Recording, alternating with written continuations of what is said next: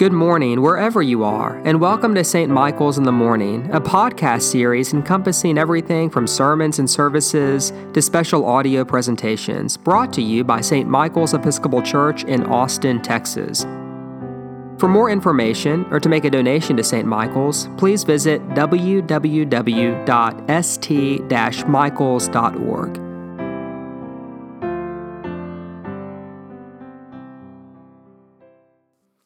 Hey friends, this is episode 8 of Calm Words for Anxious Hearts. It's Tuesday in Holy Week, and this is the only episode we'll be releasing this week because we'll have a sermon for you on Maundy Thursday and Good Friday, and we don't want to overload you with content this week. And so this is your one and only Holy Week podcast, and so I'll do my best to make it count.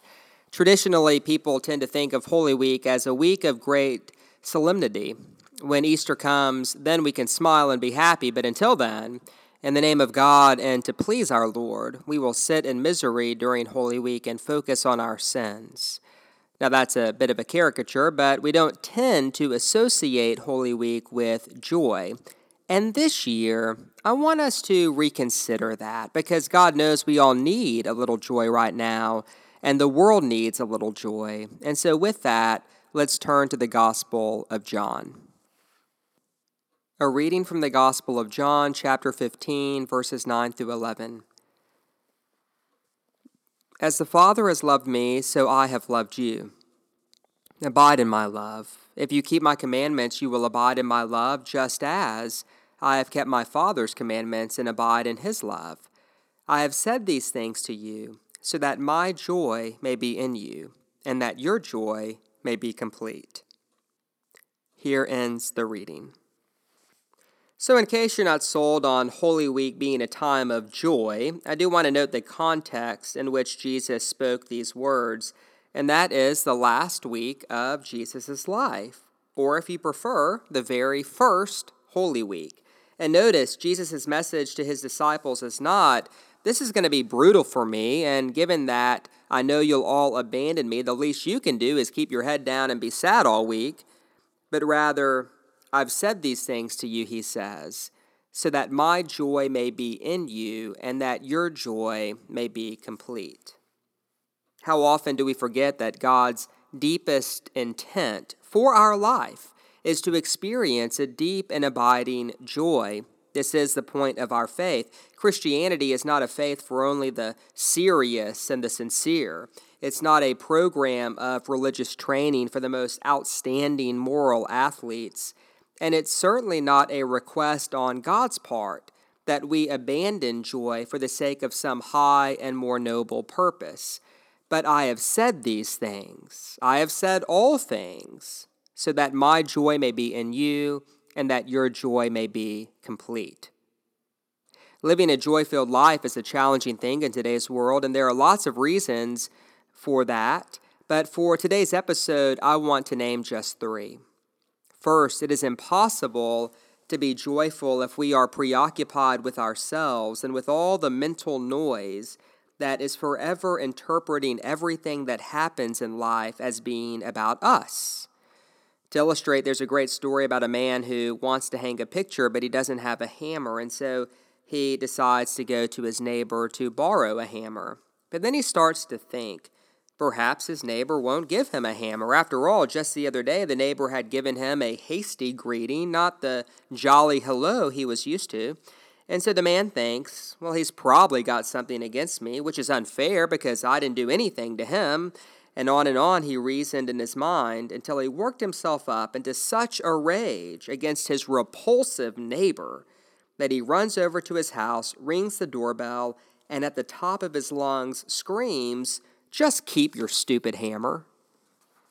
Someone once said that the biggest difference between us and God is that God never gets confused and mistakes himself for us. In fact, at the very beginning of John's gospel, when the religious leaders go to John the Baptist to ask him who he is, the first thing he says is, "I am not the Messiah." To experience joy, our heart must learn the habit of letting those 5 words sink in. I am not the Messiah. I am not the center. Whatever is irritating me, it's really not about me.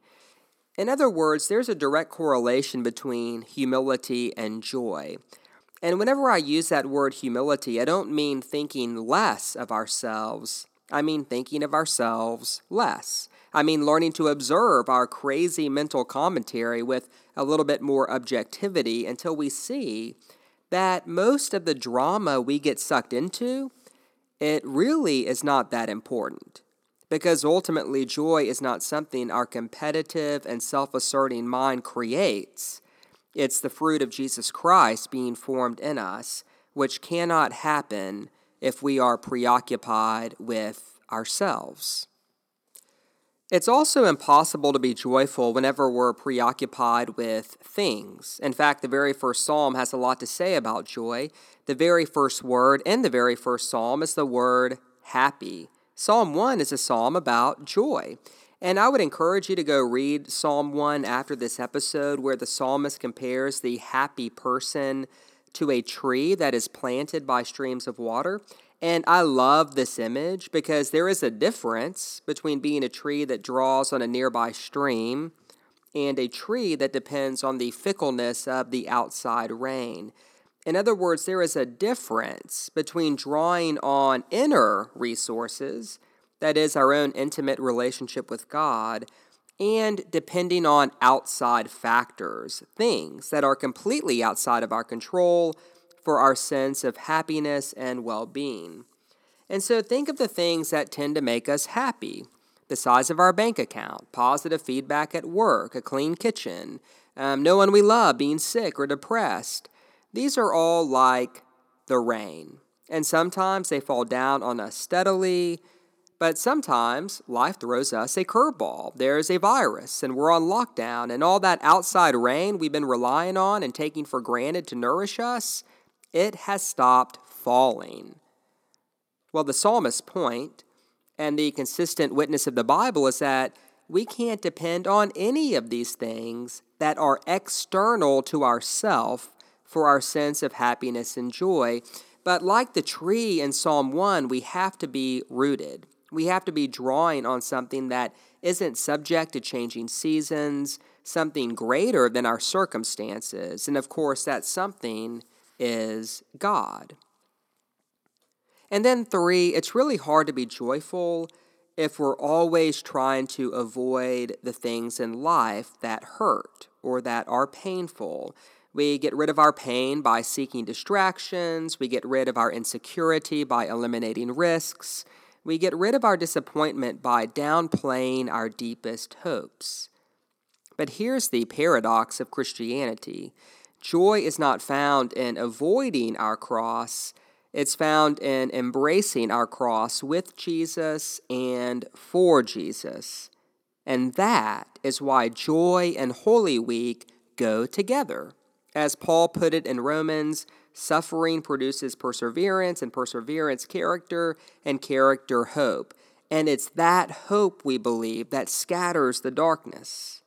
In other words, pain is not good, but God is good, and part of God's redemptive work is to help us move deeper into our pain in order to make us more like Himself and becoming more like God, being changed from the inside out.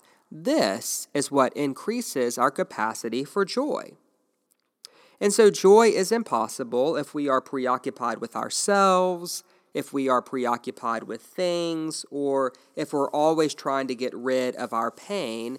And yet, as Jesus says in this gospel reading, joy is the whole point of the Christian life.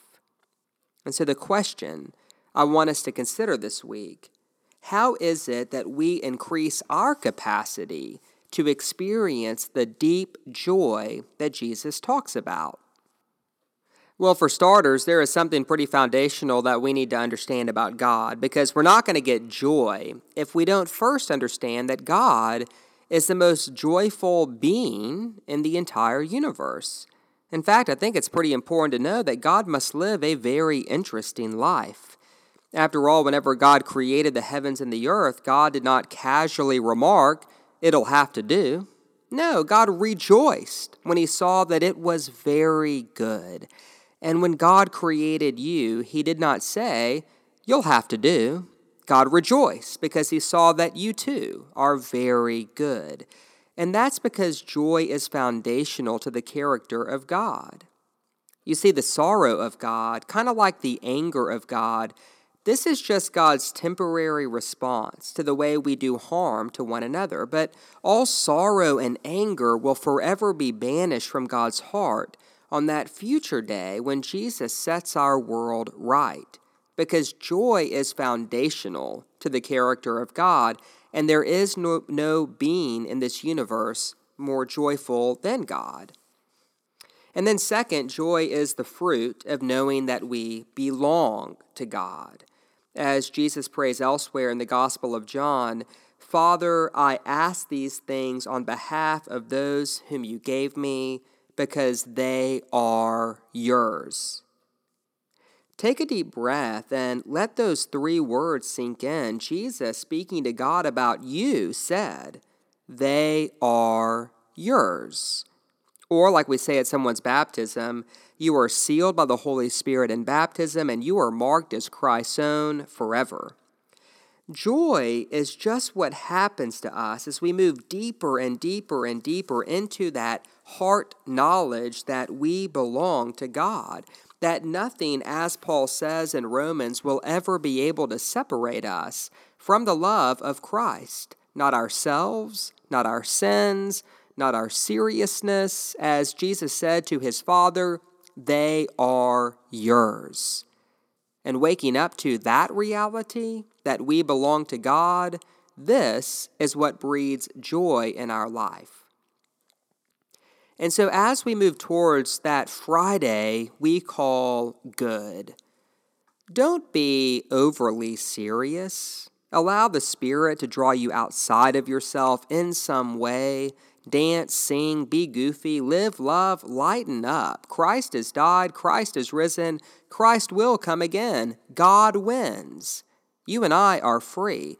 That is the whole point of Holy Week. Please don't miss it. Because to quote our Lord in the final week of his life, that most holy of all weeks, "I speak these things in the world, so that they might have my joy made complete in themselves." Let us pray. Almighty and everlasting God, whose will it is to restore all things in your well-beloved Son, the King of kings and Lord of lords, mercifully grant that the peoples of the earth, divided and enslaved by sin, may be freed and brought together under his most gracious rule, who lives and reigns with you in the Holy Spirit, one God, now and forever. Amen.